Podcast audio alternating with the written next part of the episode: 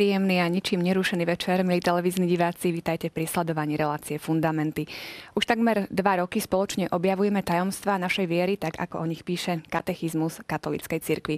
Pred dvomi týždňami sme ukončili kapitolu o Ježišovi Kristovi a dnes sa začneme venovať Duchu Svetému.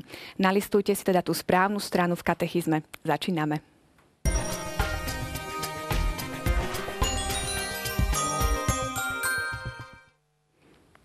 Kto je Duch Svetý a ako ho môžeme poznať? Duch Svetý je pre nás asi najzáhadnejšia božská osoba a dnes sa pokúsime ju trošku viacej e, si priblížiť a to spolu s mojimi stálymi hostiami, otcom Jurajom Vítekom a Pavlom Strežom. Vítajte. Pekný večer. Ďakujeme, pekný večer. Ešte nás čaká krátka rekapitulácia a to prostredníctvom súťažných otázok z minulej relácie. V prvej otázke sme sa vás pýtali, e, že s čím je späté Ježišovo na nebo vstúpenie. S na nebo zatím Pany Márie, s vtelaním Ježiša Krista alebo s udalosťou premenenia pána. Tak správna odpoveď je B, vtelaním Ježiša Krista. Otec Juraj, skúsme si to vysvetliť prečo. Áno, ako o tom vlastne hovoria body 659 a 661 teda počas pozemského života e, pán Ježiš e, zostáva, teda jeho sláva ešte zahalená výzorom obyčajnej ľudskej prírodzenosti Posledné Ježišovo zjavenie sa končí až tým nezvratným vstupom jeho ľudskej prirodzenosti do Božej slávy naznačenej oblakom a v bode 661 sa vyslovne hovorí, teda ako súvisia tieto dve tajomstvá, že táto posledná etapa zostáva úzko spätá s prvou, čiže so zostúpením z neba, ktoré sa uskutočnilo pri vtelení. Iba ten, ktorý vyšiel od Otca, sa môže vrátiť k Otcovi Kristus. Ľudská prirodzenosť ponechaná iba na svojej síly nemá prístup do Otcovho domu, takže vlastne sa tým završil ten dvojaký pohyb, ako sme o tom hovorili, exitus reditus, teda najprv Boh zostúpil na túto zem a potom vystúpil s ľudskou prirodzenosťou a teda ľudská prirodzenosť je povýšená na po pravici. Druhá otázka, ako nemožno očakávať slávny Kristov príchod, ako príchod nevinného baránka, alebo ako poslednú veľkú noc, alebo ako víťazstvo Boha nad posledným náporom zla. Tu bola správna odpoveď A. Pali, ozajmeme si, prečo teda nemožno očakávať príchod nevinného baránka. Tak e, o tom sme rozprávali, keď sme hovorili o druhom príchode pána Ježiša. A e, on prišiel ako nevinný baránok, ale pri prvom príchode Jan Krstiteľ o ňom hovorí hľa baránok Boží. A e, keď druhýkrát sa vráti, tak už sa vráti ako slávny kráľ, aby súdil živých aj mŕtvych. Takže e, my očakávame už kráľa, e, ktorý zasadne na Dávidov trón a bude tam kráľovať na veky. Čiže nie je príchod nevinného baránka. A tiež sme si hovorili o tom, že tie posledné časy budú aj nejakou poslednou skúškou církvy.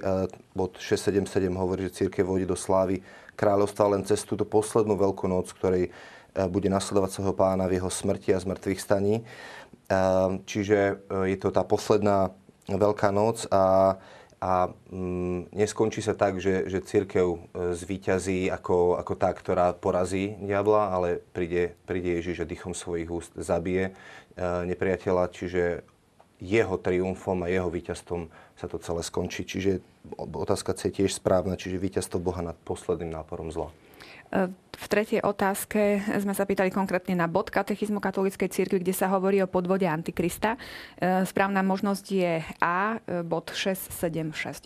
Stručne si len približme, o čo ide.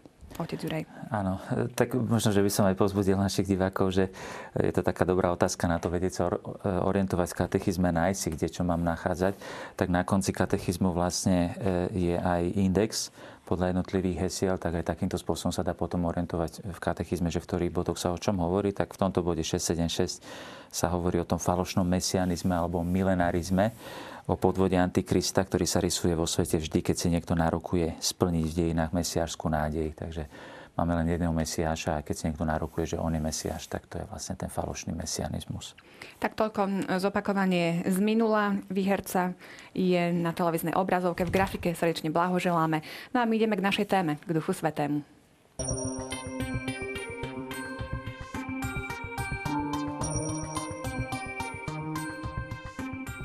Boh poslal do našich srdc ducha svojho syna a on volá Abba Oče.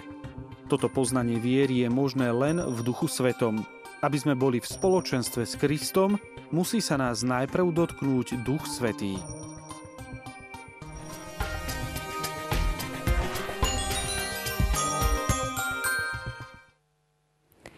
Na úvod si skúsme, pokiaľ je to teda možné, nejako jednoducho zadefinovať, kto to je vlastne ten Duch Svetý. Dá sa to vôbec, lebo ako naozaj sme aj pred reláciou hovorili, že nám bude aj málo tých 55 minút, čo máme dnes k dispozícii. Hmm. Ja poviem len jednou vetou. Jednoducho Duch Svetý je jedna z osôb v trojedinnom Bohu, akého vyznáva kresťanská viera. Pali, ako by si to ty tak jednoducho nejako priblížil? Možno tak osobne pre mňa, e, jeden z takých najbližších citátov je Rimanom 5.5, že Božia láska je vyliata v našich srdciach skrze Ducha Svetého, ktorého sme dostali.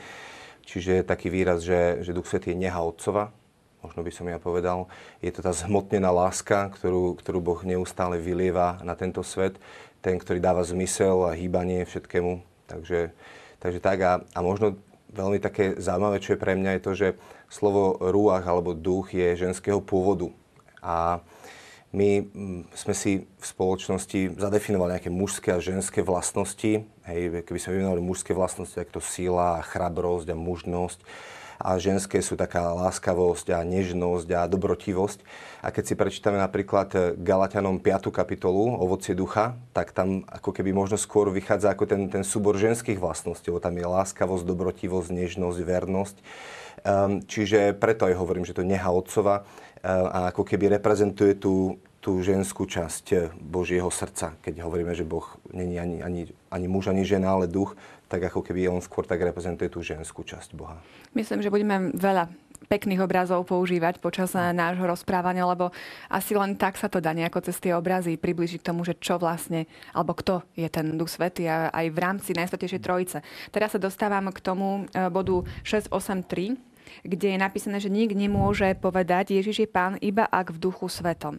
Čiže poďme trošku do tej trojičnej teológie. Ako súvisí Ježiš Kristus, Duch Svetý, ako sú prepojené tieto dve osoby?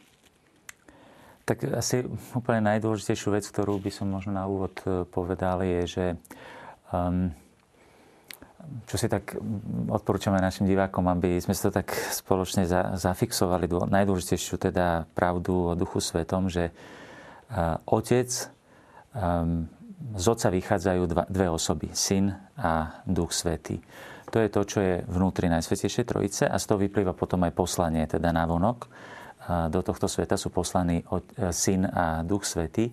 A čo je strašne dôležité uvedomiť si, že, sú, že to sú dve neoddeliteľné poslania, ktoré spolu e, súvisia organicky, by som povedal. Veľmi krásne to vyjadril svätý Irenej Lionsky, to je vlastne otec cirkvi, dá sa povedať, z druhého storočia, že je to úplne taká tá čerstvá prvá církev, žiak svätého Polikarpa, ktorý bol žiakom svätého Jana Apoštola, takže prvá generácia vlastne otcov církvy.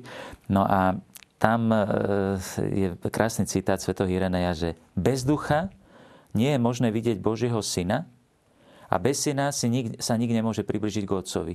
Lebo poznanie Otca je syn a poznanie Božieho syna sa uskutočňuje skrze Ducha Svetého. E, Duch Svetý je na to, aby zjavoval syna. Čiže e, to je jeho úloha. On neprichádza nejak po synovi. To boli také, by som povedal, blúdy, ktoré sa opakujú e, periodicky v cirkvi. Ako keby Duch Svetý nahrádzal syna, alebo teda prišiel po synovi, že syn bol zjavený a potom začína obdobie cirkvy, obdobie Ducha Svetého. Nie, Duch Svetý má za úlohu zjavovať syna, takže to sú dve neoddeliteľné. Ako to budeme vidieť potom neskôr, je v katechizme citovaný svätý Irenej, keď hovorí, že, že otec má dva, dve ruky, ktorými tvárni e, človeka stvoreného na Boží obraz. A tie dve ruky sú syn a Duch Svetý. To znamená, že že, alebo veľmi krásne to vyjadril svätý Augustín, že otec posiela verbum, teda slovo, spirans amorem, ktoré spirans e, vydychuje lásku. Ne? Čiže to je slovo, ktoré vydychuje lásku. Čiže to sú, to sú dve neoddeliteľné misie, dve neoddeliteľné poslania. Tá, ten, ten článok vlastne hovorí, že nikto nemôže povedať Ježiš je Pán iba v duchu svetom. No, ja si myslím, že každý z nás vie vysloviť, že Ježiš je pán. No, skúste to povedať. No, Ježiš je pán, to vieme povedať. Ale my potrebujeme skutočne sa dostať k podstate, že prečo to nemôžeme povedať iba k duchu svetom. Pretože to slovo pán, my máme, viete, pán Strežo a, a, a hovoríme ako keby to slovo pán také všedné, ale to slovo a význam toho, toho slova je, je kurios, čiže, čiže e, cisár bol napríklad kurios. Význam toho slova je, že ten, komu osoba alebo vec patrí a má moc o nej rozhodovať, Čiže v štáte to bol zvrchovaný pán alebo cisár a je to titul, ktorý bol vyslovaný z úctou a bázňou a s ktorým služobníci zdravili svojho pána. Čiže keď, preto kresťania mali problém, keď povedali, e, sa zdravili cisár je pánom, povedali, nie, Ježiš Kristus je pán. Tak mali problém, pretože zrazu vy tu máte iného pána, iného Boha. A čiže keď vyslovujeme, že Ježiš je pán, tak ho vyslovujeme s úctou a bázňou, vediac, že my sme boli ním kúpení, hej, to je ten obraz otrokárskej spoločnosti, kedy máte otrokov a príde pán a on si vyberie jedného a povie, tohto si kúpim a kúpi si ho.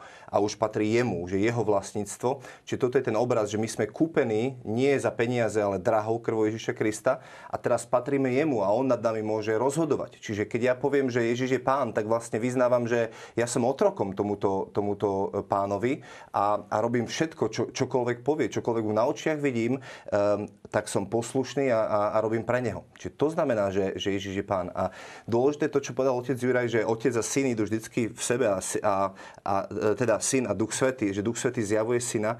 Máme tu, tú pasáž, kedy Peter, e, Ježiš sa pýta učeníkov, a za koho ma pokladajú ľudia? A Ježiš nedáva väčšinou otázky preto, lebo chce zistiť, e, si robiť nejaký prieskum, ale, ale chce sa dostať k tomu, aby, aby položil učeníkom tú istú otázku, lebo ľudia považujú Ježiša za všetko možné ale za koho pokladáš ty? To je kľúčová otázka.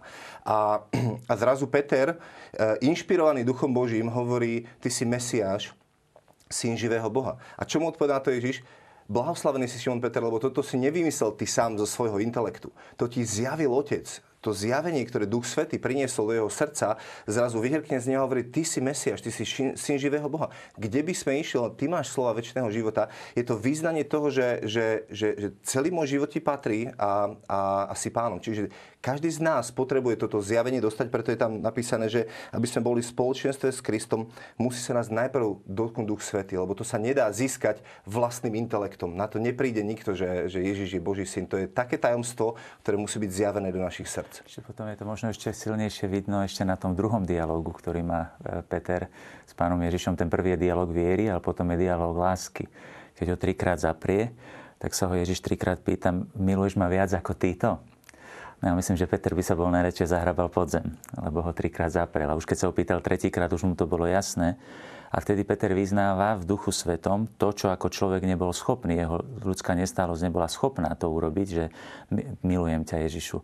A preto mu opakuje trikrát, ty vieš, ty vieš, že ťa milujem, pretože ty si mi na kríži vydobil Ducha Svetého, ktorý vo mne teraz kričí, ty vieš, že ťa milujem a už to, ťa teraz nemilujem nestálosti mojej ľudskej prirodzenosti, ale v láske Ducha Svetého, ktorá ho potom nakoniec priviedla až k mučenickej smrti. Už niekoľkokrát sme spomenuli, že Duch Svetý nás posilňuje, aby sme niečo povedali, zjaví nám, aby sme niečo povedali, vzbudzuje v nás vieru.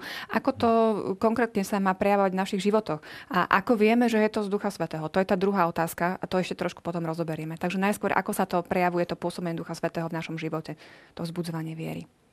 No veľmi rozmanitým spôsobom. Budeme o tom ešte hovoriť teda v tých všetkých prejavoch Ducha Svetého. Ale mohol by som to tak jednoducho povedať. E, Pán Ježiš povedal, kto plní moje prikázania, toho bude milovať Otca, prídeme k nemu a budeme prebývať v ňom.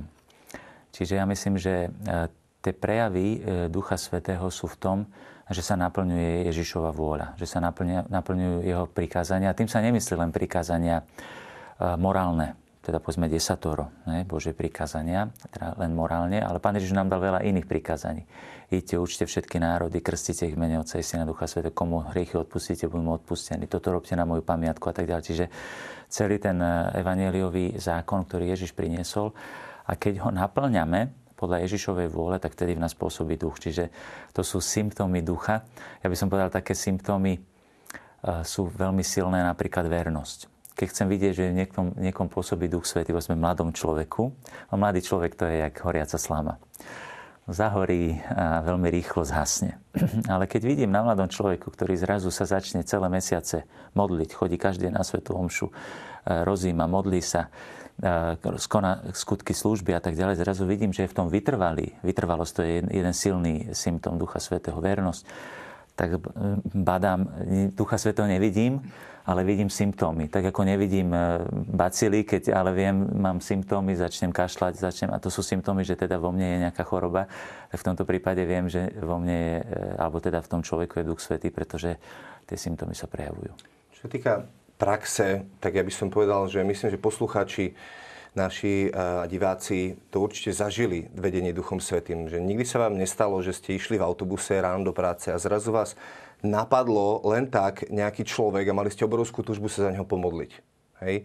Inšpirácia, ktorá prichádza od Ducha Svetého, e, pretože Duch Svetý nás neustále volá k tomu, aby sme sa prihovárali za nich, on sa neustále prihovára. Čiže ja časom som zistil, že keď e, ako keby Duch Svetý je v mojom vnútri, v mojom srdci, v mojom duchu. Ale my sme telesné ľudské bytosti a e, to, ako zachytávam ako keby tie, tie impulzy Ducha Svetého, je skrze moju vôľu, moje emócie a moju myseľ.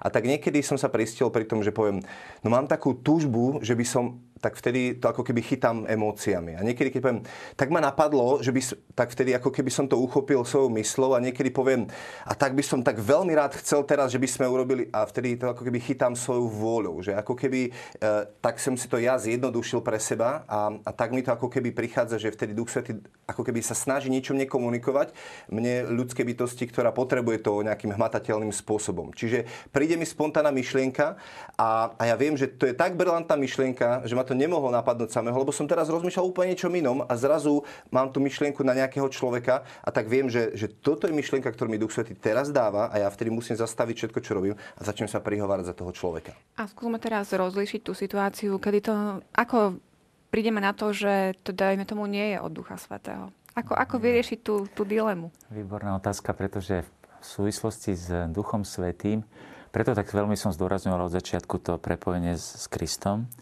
že to sú dve poslania, ktoré sú úplne spojené, pretože v prípade prežívania vzťahu k Duchu Svetému alebo s Duchom Svetým hrozí veľmi subjektivizmus. Že mne sa raz stalo, že mi prišli tak na faru takí znovuzrodení, dve, dve znovuzrodené kresťanky, ktoré boli poslané Duchom Svetým a prišli mi, že modlili sme sa a Duch Svetý nás poslal na faru, aby sme vám zvestovali Pána Ježiša tak som sa veľmi potešil, že prišli a hovorím, reku, veľmi sa teším. A teraz som nevedel, že čo im mám povedať, lebo hej, to je tá otázka, že teda poslal ma Duch Svety, aby som vám zvestoval Božie kráľovstvo. Tak ja som použil ten istý subjektivistický e, vlastne princíp a hovorím, ako, viete, teš, teším sa, ja vás čakám. Lebo Duch Svetý mi povedal, že e, prídu sem dve e, e, kresťanky, ktoré mi budú hlásať pána Ježiša a ty ich pošle na sídlisko Sever.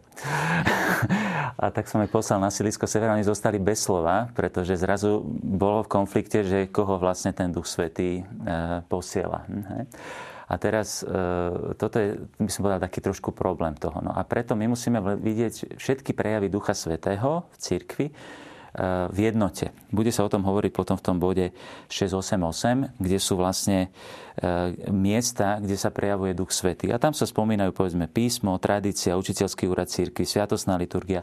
Čiže tie prejavy ducha musia byť všetky v súlade. Hm? Keď e, nejaký prejav, povedzme v modlitbe, mám nejaký prejav ducha, ktorý nie je v súlade s učiteľským úradom církvy, tak to nie je od Ducha Svetého. Keď mám nejaký prejav, povedzme, um, um, učení, hm, ktorý e, nie je v súlade povedzme s liturgiou a s tým, ako sa církev celý čas modlila, tak to znamená, že to nie je, nie je od Ducha Svetého. Čiže oni musia byť v harmonii vnútornej. A každý ten, každé to miesto, kde sa Duch Svetý prejavuje, je miesto toho istého Ducha Svetého. Čiže keď tam niečo škrípe, tak znamená, že niekde je problém. A, a tam, tam potom treba vedieť rozlišovať, že ktoré... Samozrejme, ten samotný najdôležitejší najdôležitejšie kritérium rozlíšenia, čo je z ducha, sú najvyššie, o tom ešte o charizmách budeme hovoriť, je, je úrad apoštolský, ktorému vlastne Ježiš zveril tú schopnosť rozlišovať, čo je autentický duch a čo nie je. Um, áno, ja by som veľmi jednoducho ako keby uh, taký jednoduchý kľúč na rozlišenie, uh, okrem toho, teda, čo otec Juraj povedal, uh, keď ja niečo mne Duch Svety hovorí a ja potrebujem zistiť, či je to od pána alebo to není od pána, tak keď to, čo mi Boh hovorí alebo Duch Svetý hovorí, tvrdím, že mi hovorí, je v súlade s menami Ducha Svetého, ktorý je radca, tešiteľ, pomocník, tak, tak viem, že, že to môžem prijať. A keď je to v súlade s menami, ktoré, ktoré, ktorými je častovaný diabol v Božom slove, ako ten, ktorý je žalobca bratov, ten, ktorý prišiel, aby ničil, zabíjal, čiže keď je to ukazovanie prstom súd, vina, hamba, tak a nech to akokoľvek dobre znie, mám, nemám problém to jednoducho odmietnúť a povedať, že viete čo, toto není z ducha Božieho, ale z iného ducha táto inšpirácia. Čiže to je podľa mňa veľmi najjednoduchší kľúč, ako môžu diváci rozlíšiť to sú e, vlastne tie vnútorné kritéria. Keď svätý Pavol hovorí, už spomenul Pavol, že ovocie ducha svätého je láska, radosť, pokoj, zhovievavosť, láska, milosrdenstvo, vernosť. Tak keď to prináša takéto ovocie, tak znamená, že to je, je, je duch Boží keď to prináša to, čo spomínal, teda rozorvanosť, e, úzkosti a podobne. Len tam niekedy pri tých, pri tých vnútorných e, kritériách je to niekedy zložitejšie, lebo nevieme celkom rozlišovať. Povedzme, niekedy sa môže búriť nižšia časť moja, hej? povedzme, pána Mária e, sa preľakla, keď sa jej zjavil Archaniel Gabriel tak teraz čo, nebol to autentický. Čiže tam sa tá nižšia časť, by som povedal, pretože tu sa, sa zjavilo niečo, čo presahuje ľudskú prirodzenosť a vtedy tá ľudská prirodzenosť e, slabá sa nejakým spôsobom e, bráni. Alebo pán Ježiš v Gecemanskej záhrade tiež bol vnútorne rozrušený, dokonca sa krvou potil a tak ďalej. To neznamená, že to, k čomu ho duch viedol, nebolo správne.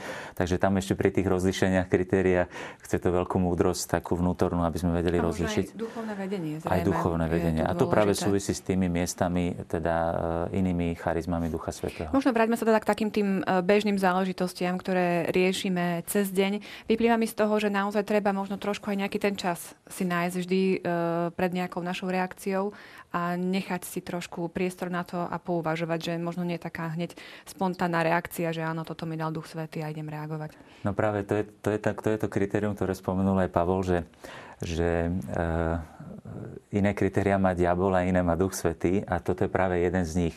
Diabol ten sa veľmi ponáhla.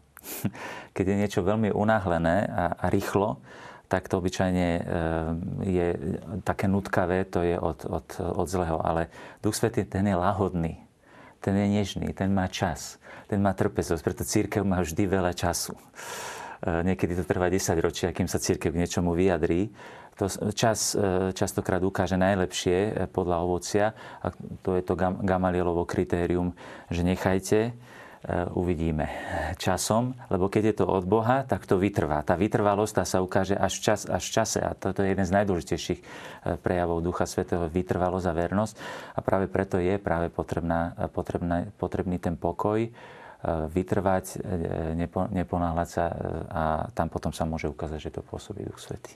Mm, napríklad e, súhlasím s týmto, čo povedal otec Juraj, ale niekedy potrebujete zareagovať okamžite a, a tam treba nazvať múdrosť, že, že ako zareagujete. Ale napríklad o dare prorodstva je povedané, že na potešovanie, budovanie um, a uh, pozdvihovanie. Čiže keď, keď, ma napad, keď vidím nejakého skleslého človeka a napadnú ma slova, ktoré ho môžu zdvihnúť, potešiť, povzbudiť, tak to nemusím dlho rozlišovať, lebo viem, že Boh je ten, ktorý dvíha skľúčeného a nemusím si teraz zobrať čas, že idem toho 3 dní premodliť. Jednoducho ho povzbudím a poviem mu, vieš čo, Boh je stále dobrý, e, poď, budeme sa spolu modliť a, a prejdeme cez, prejdeš cez to a tak ďalej. Čiže tam nemusím dlho rozlišovať. Tu ide skôr o to, že, že keď sú to zásadné, dôležité rozhodnutia, keď to, keď to má ako keby priniesť e, aj niečo iné ako len e, túto vec, tak vtedy to treba naozaj dať tomu čas a rozlišovať.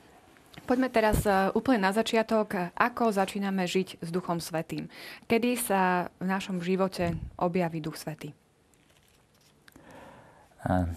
Duch Svetý sa objaví okamžite, keď sa objaví v našom živote Ježiš Kristus. Keď sa pri každom autentickom stretnutí osoby s Kristom už pôsobí Duch Svetý. Samozrejme by sa mi, by sa mi e, nejakým takým spontánnym spôsobom žiadalo povedať, že v krste.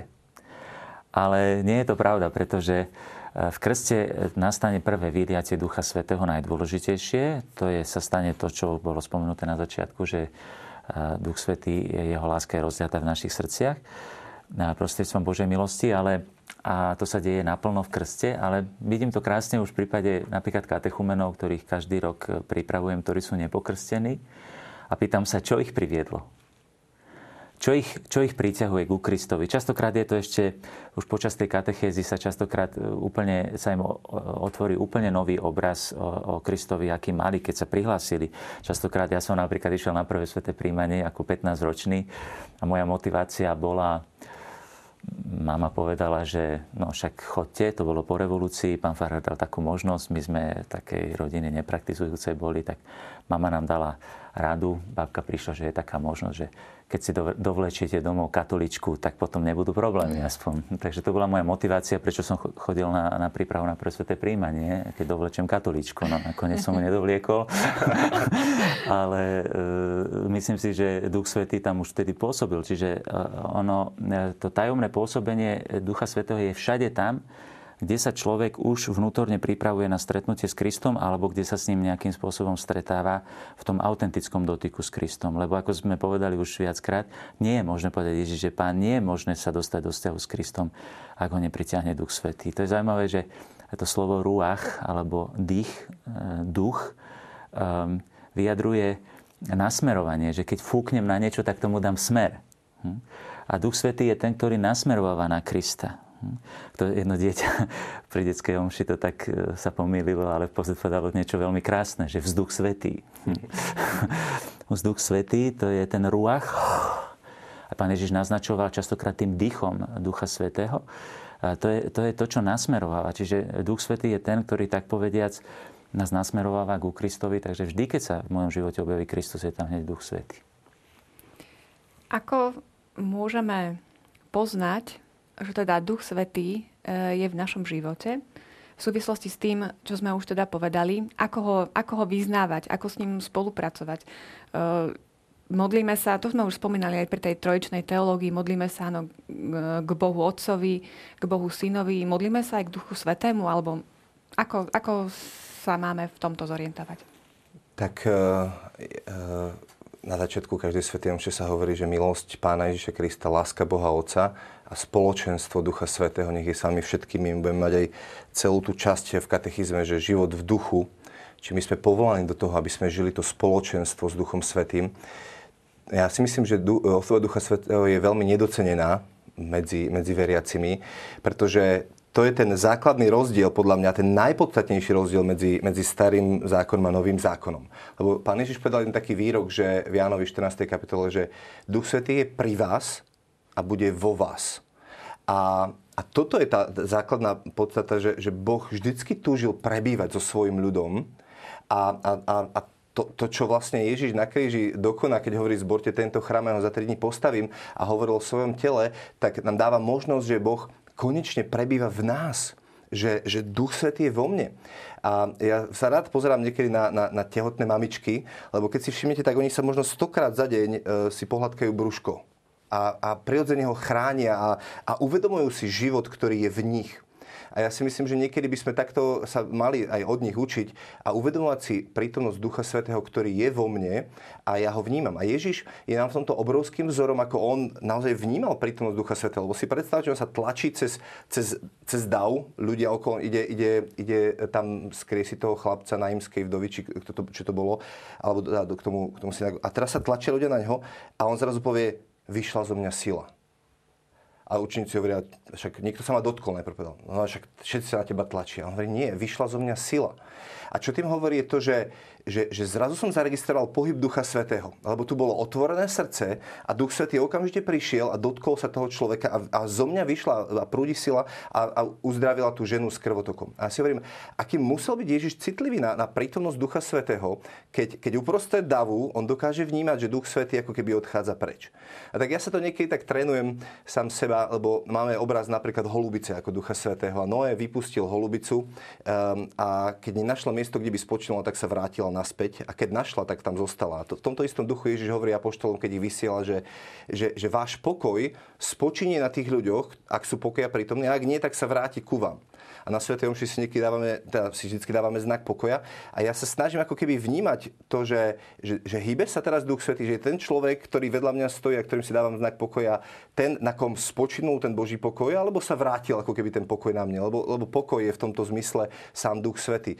Takže e, ja si myslím, že toto je takéto vrcholné povolanie nás všetkých ako kresťanov, že, že máme žiť milosť nášho Pána Ježiša Krista, ktorá nám e, dáva prebývať v Otcovom náruči skrze spoločenstvo Ducha Svetého. Ja by som k tomu možno povedal tak, že najprv by som, lebo ten Duch Svetý je skrytý. Je pravda do určitej miery, že, že zdá sa, ja si myslím, že sa to zdá, že Duch Svetý je zanedbávaný v cirkvi.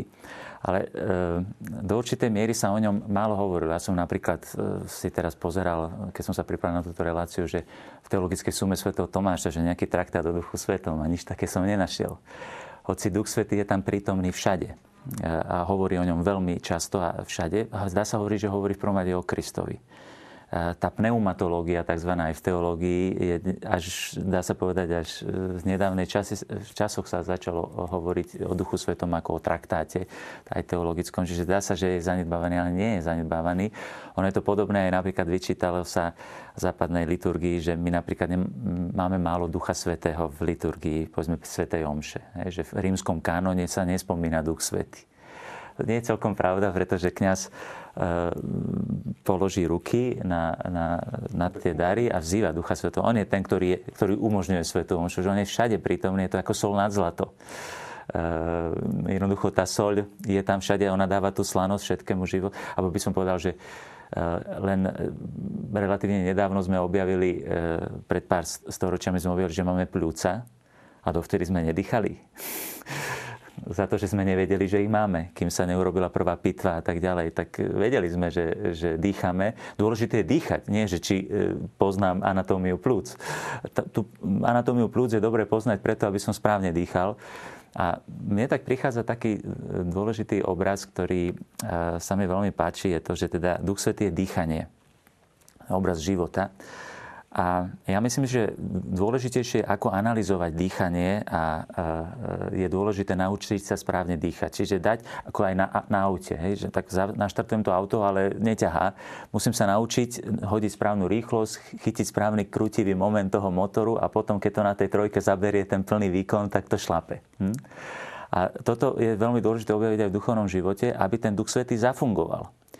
A to obyčajne zafunguje vo vzťahu k tým vonkajším, e, by som povedal, inštitucionálnym veciam, že povedzme vo vzťahu ku Kristovi, e, to, ako používam sviatosti, ako používam tie prostriedky duchovného života. A hovorí sa často o prostriedkoch duchovného života. To sú prostriedky Ducha Svetého, aby som povedal obraz kyslíkového prístroja. Neviem dýchať, potrebujem prístroj. A keď sa napojím na ten prístroj, tak ten ma rozdýcha. A čo sú takými kyslíkovými prístrojmi duchovného života?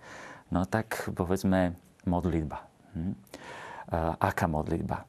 No tak e, v prvom rade samozrejme e, modlitba církvy, veľmi krásne to vyjadril pápežský kazateľ Cantalamessa, Raniero Cantalamessa hovorí, že keď sa modlím vlastnými slovami, tak Duch Svetý berie za svoju moju modlitbu. Keď sa modlím liturgiu církvy, tak ja beriem modlitbu Ducha Svetého za moju tá je dokonalejšia. Čiže takým kyslíkovým prístrojom je napríklad ísť na liturgiu, ísť na svetú omšu a dýcham. Dýcham Ducha Svetého. Zoberme si, keď sa modlím rúženec. To sa zdá byť tak, akože málo modlitba v duchu, však len opakujem nejaké slova. Ja dávam príležitosť Duchu Svetému, ja sa napájam na kyslíkový prístroj a Alžbeta plná Ducha Svetého zvolala, požehnaná si medzi ženami a požehnanie plod tvojho života. Čiže keď je niekto plný Ducha Svetého, tak hovorí tieto slova. Tak keď ich začnem hovoriť, tak napojím sa na ten kyslíkový prístroj a koľkokrát určite naši diváci majú tú skúsenosť, že nechce sa mi zmodliť. Som taký nejaký, začnem sa modliť rúženec, 20 minút sa ho modlím a zrazu naskočím. naskočím, jak ten človek, ktorý je podvyživený toho, tým e, kyslíkom, tak dám mu ten kyslík a, a, a chytí sa. A takýchto tých e, kyslíkových prístrojov samozrejme veľmi veľa. To je obyčajne vo vzťahu ku Kristovi, vo vzťahu k církvi, vo vzťahu Pane Mária a tak ďalej, vo vzťahu k sviatostiam. Tam sa napojím ja na toho ducha. Čiže ten duch, on, on nevanie niekde mimo, že ho musím teraz... Uh, ja sa musím chytiť na tie, na tie, by som povedal, kanály Ducha Svetého. A vtedy, keď sa chytím, vtedy je ten správny krútivý moment a začne to ťahať. V katechizme sa píše v bode 685, e, že budeme teda uvažovať o duchu svetom iba v Božej ekonomii, čiže v Božom poriadku spásy. Skúsme to vysvetliť, aby bolo jasné teda, že e, akým smerom sa uberá teraz naše uvažovanie. Tak to je asi v podstate to len jedno veto poviem. Čo sme hovorili už v predchádzajúcich reláciách, keď sme hovorili o tzv. trojičnej teológii, tak to je Duch Svetý vnímaný v srdci Najsvetejšej Trojice. Teda tak, ako to je od väčšnosti. A v tej ekonomii to znamená, že ako je Duch Svetý poslaný do tohto sveta. Čiže to sú tie väčšie vychádzania, to je teológia Boha, ako Boh je sám sebe v Trojici od väčšnosti ešte by som povedal, že e, nezávislo od stvoreného sveta. A potom, keď je stvorený svet, ako je Duch Svetý posielaný do tohto sveta, tak ako je posielaný Ježiš Kristus, teda Boží syn. Tak e, my budeme teraz hovoriť o tom jeho poslaní, teda ad extra, mimo Svetej Trojice do tohto sveta. Tak poďme teda e, k druhej časti našej témy, o tom, ako poznávame Ducha Svetého.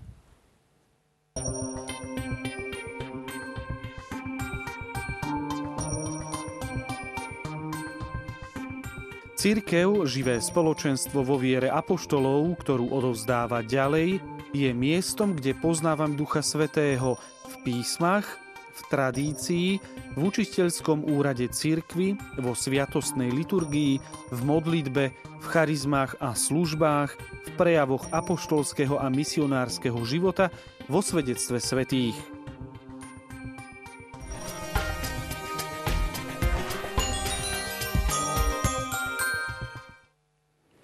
Tak tu sme jasne v niektorých, v niekoľkých bodoch videli, ako sa e, prejavuje Duch Svetý. Poďme si ich teraz podrobnejšie rozobrať. E, čiže Duch Svetý e, sa zjavuje v písmach, ktoré inšpiroval. Vieme teda, že Sveté písmo je inšpirované Duchom Svetým. Je to taká formulka, možno taká fráza, ktorú sa naučia už malé deti. Čo to ale teda konkrétne znamená? Tak toto je trošku rekapitulácia vecí, ktoré sme spolu prechádzali, čiže sme v článkoch 101 až 108, kedy sa hovorilo o Svetom písme eh, a o inšpirácii Svetého písma. Eh, čiže eh, tam v článku 106 je napísané, že Boh inšpiroval ľudských autorov posvetných kníh. Na napísanie posvetných kníh si Boh vyvolil ľudí, ktorými si poslúžil, aby jeho pôsobením v nich a skrze nich napísal ako praví autory všetko to, a len to, čo chcel on, pričom použili svoje schopnosti a sily. To znamená, že, že e, to tajomstvo toho, že, že slovo sa stalo telom, sa sa v takej inej podobe stáva tým, že, že, že ja dostávam inšpiráciu od Boha, že Boh ku mne hovorí a ja tomu, tomu slovu dávam telo v tom, že ho vyslovím, napíšem. Čiže autori, ktorí písali Božie slovo, tak sú tí, ktorí, ktorých Duch Svetý inšpiroval a oni to potom zaznačili. Hej? A, a to, čo je krásne na tom je, že, napríklad ľudský mozog má ľavú a pravú hemisféru. A ľavomozgí ľudia sú viac tí, ktorí sú viac logickí, pretože ľavá hemisféra je zodpovedná za logiku, analytické myslenie, jazyk a tak ďalej. A práva viac kreativita, umenie, vytvarné, hudobné a tak ďalej. A teraz nejde o to, aby sme sa pre, prerobili, že ja budem viac ľavomozgy alebo pravomozgy. Máme ľudí, ktorí sú viac umelecky naladení a máme ľudí, ktorí sú viac intelektuálne a logicky naladení. A to, čo je krásne, je to, že, že, že Lukáš ktorý je jeden z písateľov Nového zákona, má tam aj evanílium, aj skutky, tak začína ovznešený Teofil. Keď som všetko postupne rad radom prešiel a, a tak ti to píšem tak, ako to je. Čiže jednoznačne ľavomozgý človek, ktorý dal dohromady fakty, logicky pekne si ich poukladal tak, ako idú. A potom máme Jana, ktorý zjavenie Jana píše, že a v deň pánov som bol vytrhnutý do, do neba a videl som, čiže či to sú tie, tie videnia, on je viac e, človek, ktorý je právomozgý, ktorý, a Duch Svetý viac takto k nemu hovorí. A to je krásne, že, že Duch Svetý používa, tak ako je napísané, že naše schopnosti a naše sily na to a, a, a riskuje istým spôsobom, um, že, že, že, že hovorí k ľuďom, uh, že Bože slovo dodáva cez ľudí, že, že ho nejakým spôsobom môžeme poškodiť, ale, ale Boh to napriek tomu robí. To, čo sa píše v písme o Ježišovi Kristovi, o Bohu Otcovi, je tam jasne napísané, sa im tam vkladá priama reč, vieme, áno, toto povedal Otec, toto povedal Syn. Uh, čo však vieme o Duchu Svetom? Keď to môžeme takto zjednodušiť, čo on o sebe povedal? Odkiaľ vieme, kto je, čo je? Všetko, čo tu teraz hovoríme, je z Ducha Svetého. To všetko hovorí Duch Svetý. Teda všetko, čo je pravdivé. Dúfam, že hovoríme väčšinou pravdivé. Eh, sme nedokonali. Ale eh, eh, Pán Ježiš povedal veľmi jednoducho. Duch vám zjaví a pripomenie všetko, čo som vám povedal. Takže Duch Svetý nehovorí nič nové. Toto je krásne na, na novosti Ducha Svetého, že to aj u svetých nachádzam, že oni sú presvedčení, že objavili niečo nové a pritom hovoria, že to je to staré. Zoberme si druhý vatikánsky koncil. Priniesol veľkú obnovu církvy. Teraz čo priniesol druhý vatikánsky koncil? Objavil sveté písmo, otcov církvy, tradíciu, liturgiu, všetko staré veci. Taký e, svätý Filip Neri, to je človek, ktorý mal vynika, teda vynimočný vzťah k Duchu Svetému. V roku 1544 v katakombách Sv. Sebastiana dostal vyliatie Ducha Svetého, ktoré spôsobilo rozšírenie jeho srdca aj fyzicky, že sa mu pritom zlomili dve, dve rebra. Svetý, Svetý Filip Neri čo priniesol a tá jeho obnova, e, dá sa povedať, církvy v 16. storočí e, v Ríme, no, on doniesol staré veci. Venoval sa, by som povedal, aj pobožnosti, ktoré používal, kvarantóre a tak ďalej, eucharistická úcta. To bol, žil na tepe církvy, ale v podstate staré veci, svetú spoveď, svetu, sveté príjmanie, e, svetú omšu nič nové nepriniesol, ale priniesol to v úžasnej novosti Ducha Svetého. Keď staré veci ožívajú v srdci, tak to je Duch Svetý, lebo on nám pripomína to, čo nám Ježiš priniesol. Čiže Duch Svetý, by som povedal, že on to tak nedobre znie, že opakuje to, čo povedal Pán Ježiš, ale on nám to, on nám to pripomína, on nám to v hĺbke srdca, v novosti, e, novej jary církvy e, dáva znovu zaznieť a vtedy, keď to ožíva v srdciach, e, to staré, tak vtedy sa to stáva novým, vtedy je jar církvy a vtedy je tam Duch Svetý. Čiže Duch Svetý neprináša niečo navyše, než nám Ježiš sám zjavil.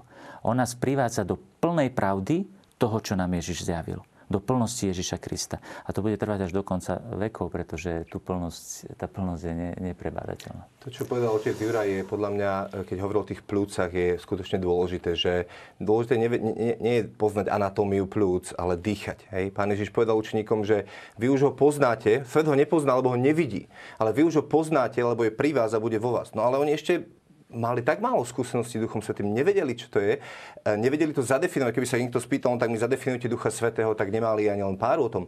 Ale to, čo to, čo, to biblické slovo poznať, je, je to intimné, vnútorné, že, že, že, že som sa stretol s ním, že som zažil tú jeho lásku, vyliatie, jeho dotyk a to sa častokrát nedá opísať len tak, hej, že, že, že vysvetlí to. Čiže dôležité, aby sme mali s ním skúsenosť oveľa viac, ako len, ako len vedeli ho nejakým spôsobom zadefinovať. Ale späť k vašej otázke, je jasné, že, že, že keď inšpiroval on Svete písma, tak tam nájdeme veľa rôznych symbolov a budeme ešte o tom aj v budúcich reláciách potom hovoriť, keď budeme viac o Duchu Svetom rozprávať, že, že ako, ako rôzne tie teofány alebo zjavenia e, Ducha Svetého nájdeme v Starej zmluve. Čiže k tomu sa ešte dostaneme. Poďme e, konkrétne teraz k čítaniu Svetého písma. E, mnohí radia pred čítaním Svetého písma pomodliť sa k Duchu Svetému, aby sme správne porozumeli slovám, ktoré čítame.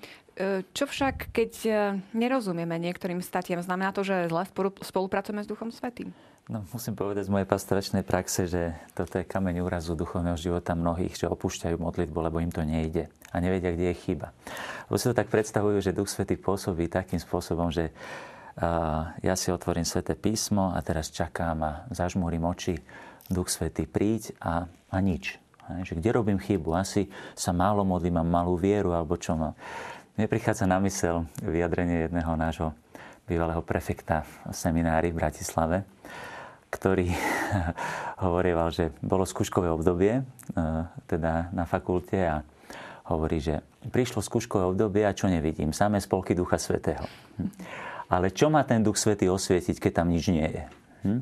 Čiže ja by som povedal, že toto je častokrát aj problém, prečo to nefunguje, pretože ja potrebujem tie kyslíkové prístroje. Aj iné, nielen sväté písmo. Napríklad veľmi pomáha pri tom rozímaní, že ja musím spoznávať napríklad aj katechizmus. Ja, napríklad e, kardinál Newman, blahoslavený, hovoril, že každá homília kniaza by mala vychádzať z katechizmu, aby tam boli aj Božie pravdy. Lebo tie mi dávajú svetlo. Eh, keď bude homiletika postavená len na tom, že to budú pekné city, príbehy a tak ďalej, tak tam nie je svetlo Kristovej pravdy. A to mi potom práve, že postupne sa mi to spája. Potom Duch Svetý tam môže, eh, vtedy je ten správny krutivý moment, vtedy to zaberie, že mi to zrazu eh, zapne. Koľkokrát dúfam teda, že naši diváci pri, pri katechizme, že si dávajú častokrát do, sú, do súladu a veci, možno pri Svetej Omši im to prichádza. A to som tam počul, pretože takáto je pravda viery a mi to zrazu zapadne. Čiže potrebujeme všetky tie prostriedky Ducha Svetého, všetky tie kyslíkové prístroje zapojiť a vtedy počas modlitby, počas čítania svetopísma, počas liturgie, mi to, mi, mi to zapína. Takže tam je, tam je dôležité, jednoducho Duch Svetý potrebuje aj našu spoluprácu, aby sme aj iné pramene jeho pôsobenia zapojili a vtedy to, vtedy to zaberie. Lebo keď, zaber, keď používam len jeden, že len sa modlím alebo len čítam sveté písmo, tak eh, on pôsobí aj tam iste. A niekedy aj našu nedostatočnosť môže nahradiť. Ale my sa nemôžeme domýšľavo na to spoliehať, že Duch Svetý však ty pracuj a ja neurobím nič. Hm, to je jak v tom príbehu, že človek modlí, e, Pane Bože, daj, aby som vyhral v lotérii, daj, aby som vyhral v lotérii a už potom asi po mesiaci Pán Boh mu povie, no ale mohol by si si aspoň ten uh, tiket kúpiť. inak, inak nevyhráš. Uh Pán Ježiš povedal, že kto má, tomu sa pridá, kto nemá, tomu sa zoberá aj to, čo má.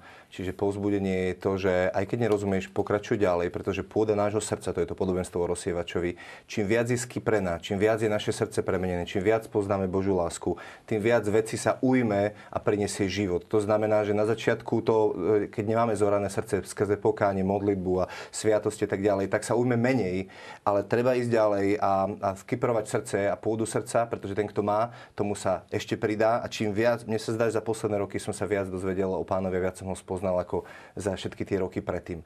A to je ako snehová gula. Najprv je malička, ale čím viac sa zväčšuje, potom stačí jedna obrátka, naberete viac snehu ako 10 krát predtým. Čiže treba pokračovať ďalej. To je tá Božia výchova, pedagogika. Nebuďte Zase prichádzame k tej vytrvalosti že keď je vytrvalosť, tak je Duch Svetý zaberie. Niektorí používajú aj takú metódu, e, že pri riešení zložitých e, životných situácií si otvoria Sveté písmo a e, náhodným výberom nejakej state e, sa idú zariadiť, že toto im hovorí Duch Svety a takto majú konať v svojom živote. E, je to správna metóda? Tak ja, ja si myslím, že, že do veľkej miery sme ovplyvnení horoskopom, lebo čakáme nejaký horoskop na, na dnešný deň, čo mi, čo mi dobre z novín vypadne.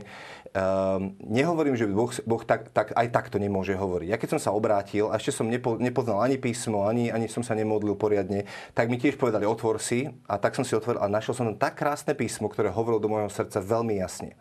Ale potom som sa na to začal spoliehať a začal som si stále otvárať a raz som si otvoril po nejakom čase bielu stránku, tam bolo napísané, že nová zmluva, hej. A sa hovorím, že to čo mi Duchu Svety chceš povedať týmto, že akože že mám toto prestať, hej, a vtedy som si povedal, že áno, je čas to prestať robiť, pretože uh, aj Pavol hovorí, keď sme boli deti, uvažovali sme ako deti a potom sme sa posunuli k dospelosti, lebo Boh nám chce dávať mysel Kristovu a chce nás posúvať. Takže ak sa, uh, ak ste kresťania začiatočníci, dobre, môžete to urobiť a Pán Boh vám môže takto prehovoriť, ale žiadny kresťanský horoskop, prosím vás pekne. Tak ja by som úplne súhlasím, že je nebezpečenstvo, že taký ezoterický prístup, že to je v podstate tiež mentalita New Age, dá sa povedať povedať, eh, že idem na tú vibráciu nejakú správnu Ducha Svetého. Ale na druhej strane fakt je ten, že ja by som povedal, že aj nielen začiatočníci, ale niekedy veľmi pokročili takýmto spôsobom fungovania. Napríklad Sveta Terezia z Lizie, ona keď hľadala e, odpovede na niektoré svoje trápenia, ako je napríklad, aké mám miesto v cirkvi, tak ona si otvárala písmo. Ale ona si ho neotvárala takým tým ezoterickým spôsobom, že teraz to otvorím a toto presne je pre mňa. Nie. Tak možno, že toto nie a ešte hľadám, ešte hľadám v tej učenlivosti srdca. Mám si otvoriť to písmo, lebo to je živé Božie slovo, aby ku mne hovorilo. A potom po dlhom hľadaní našla skutočne tie state, ktoré e, jej hovorili, ja neviem, Izaiáš, veľpieseň, potiahnem a pobežíme a tak ďalej. Potom 13. kapitola e, listu Korintianom, prvého listu Korintianom, kde sa hovorí o láske, najznešenejšia cesta. Čiže um, myslím si, že akože to hľadanie, že otvorím si písmo, aby mi Boh do môjho života hovoril, je dôležité. Ale to ezoterické spočíva v tom, že v tomto konkrétnom otvorení ma teraz akože, že Boh vedie. To ako keď vám príde e-mailom, toto sa pomodli 15 krát, áno, a keď to nepošleš ďalším 15 ľuďom, tak no, to sú v podstate ezoterické pr- praktiky, ktoré nie sú kresťanské. Takže dôležité, aby sme do toho nevnášali tu. Poďme k ďalšiemu prejavu a poznávaniu Ducha Svetého v tradícii, ktorej e, stále aktuálnymi svetkami sú cirkevní otcovia. Približme si tento bod, čo to znamená. Áno. Otcovia církvy, eh, aby možno naši eh, diváci lepšie tomu porozumeli, ktorí eh, nie celkom je im jasné, kto sú to tí otcovia. Otcovia cirkvi sú v podstate všetci, ktorí sú svetkami tých prvých storočí kresťanskej tradície. Boli to poväčšine biskupy, kňazi, ktorým bol daný tento apoštolský úrad, teda apoštolov tá postupnosť apoštolská. A máme otcov napríklad apoštolských, ktorí sú prvá, prvé generácie po apoštoloch. A potom e, ďalší, taká najsilnejšia, by som povedal, e, tradícia otcov je vlastne medzi tretím a 5. storočím, ale dá sa povedať, že až do 8. storočia máme otcov církvy veľmi aj sa rozdeľujú na východných a západných, na veľkých a malých otcov cirkvi. Čiže eh, ja by som povedal, že tá skúsenosť je taká, že toto je veľmi dôležitý prejav Ducha Svetého. Eh, spomeniem len tri mená, eh, napríklad protestantov, ktorí sa v nedávnom čase stali katolíkmi, vďaka tomu, že začali študovať otcov cirkvi.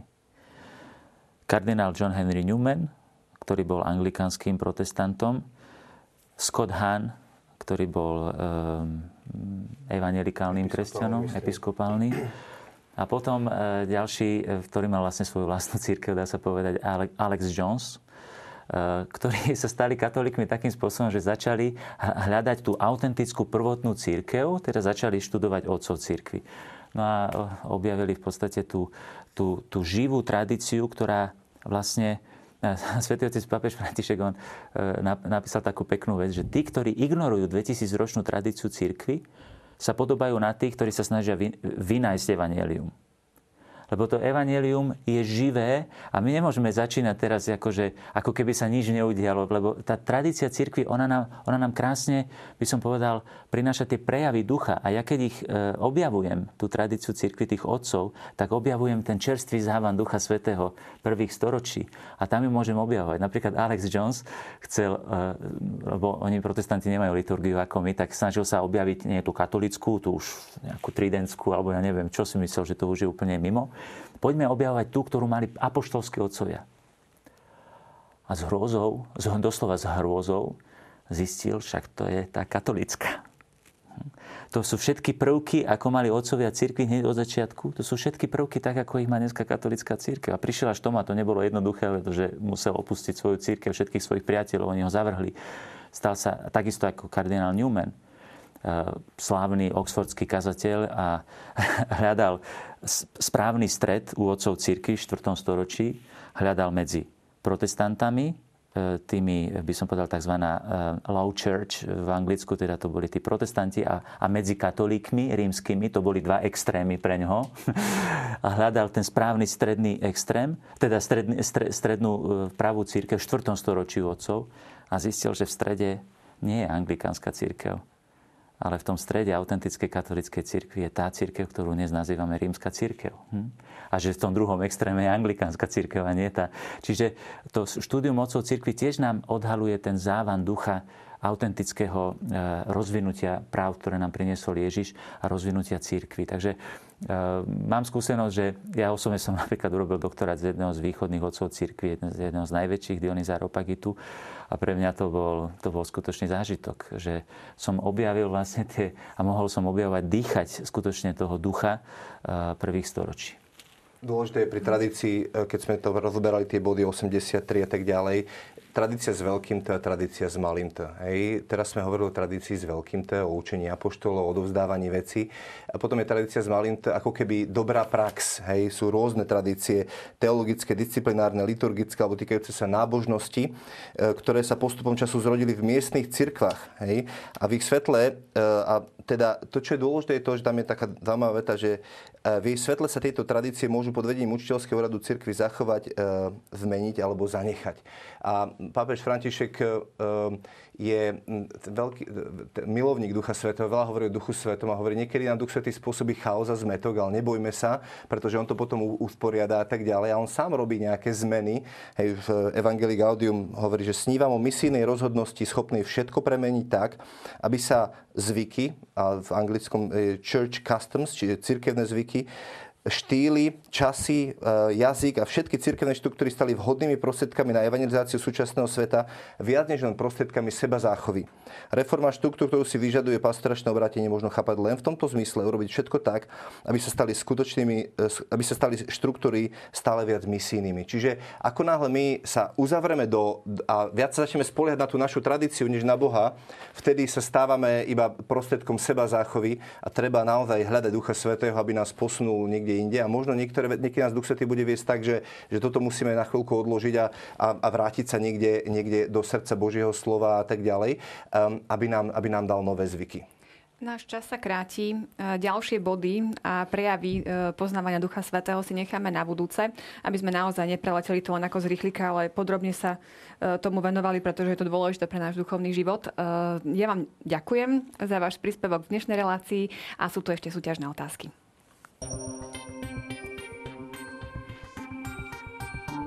Ako môžeme poznať Ducha Svetého? Po A. Cez slová, ktorými k nám hovorí, alebo vo svedectve svetých, alebo cez ohnivé jazyky, ktoré na nás počinú pri sviatosti birmovania. Druhá otázka. Doplňte biblický citát. Čo je v Bohu nepozná nik, iba po A. Ten, kto príjme Ducha Svetého, po B. Boží duch, po C. Boží syn skrze ducha. A tretia otázka. Ktorý svetec hovoril v súvislosti s Duchom Svetým o pedagógii Božej zhovievavosti? Svetý Gregor Naziánsky, alebo svätý Irenej Lionský, alebo svätý Jan Damascenský. Určite vám pri hľadaní správnej odpovede pomôže katechizmus. Svoje odpovede nám posielajte na adresu fundamenty.tvlux.sk.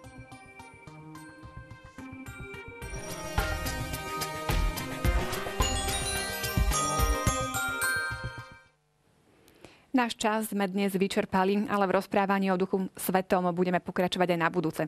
Teším sa už na vás. Dovidenia. thank you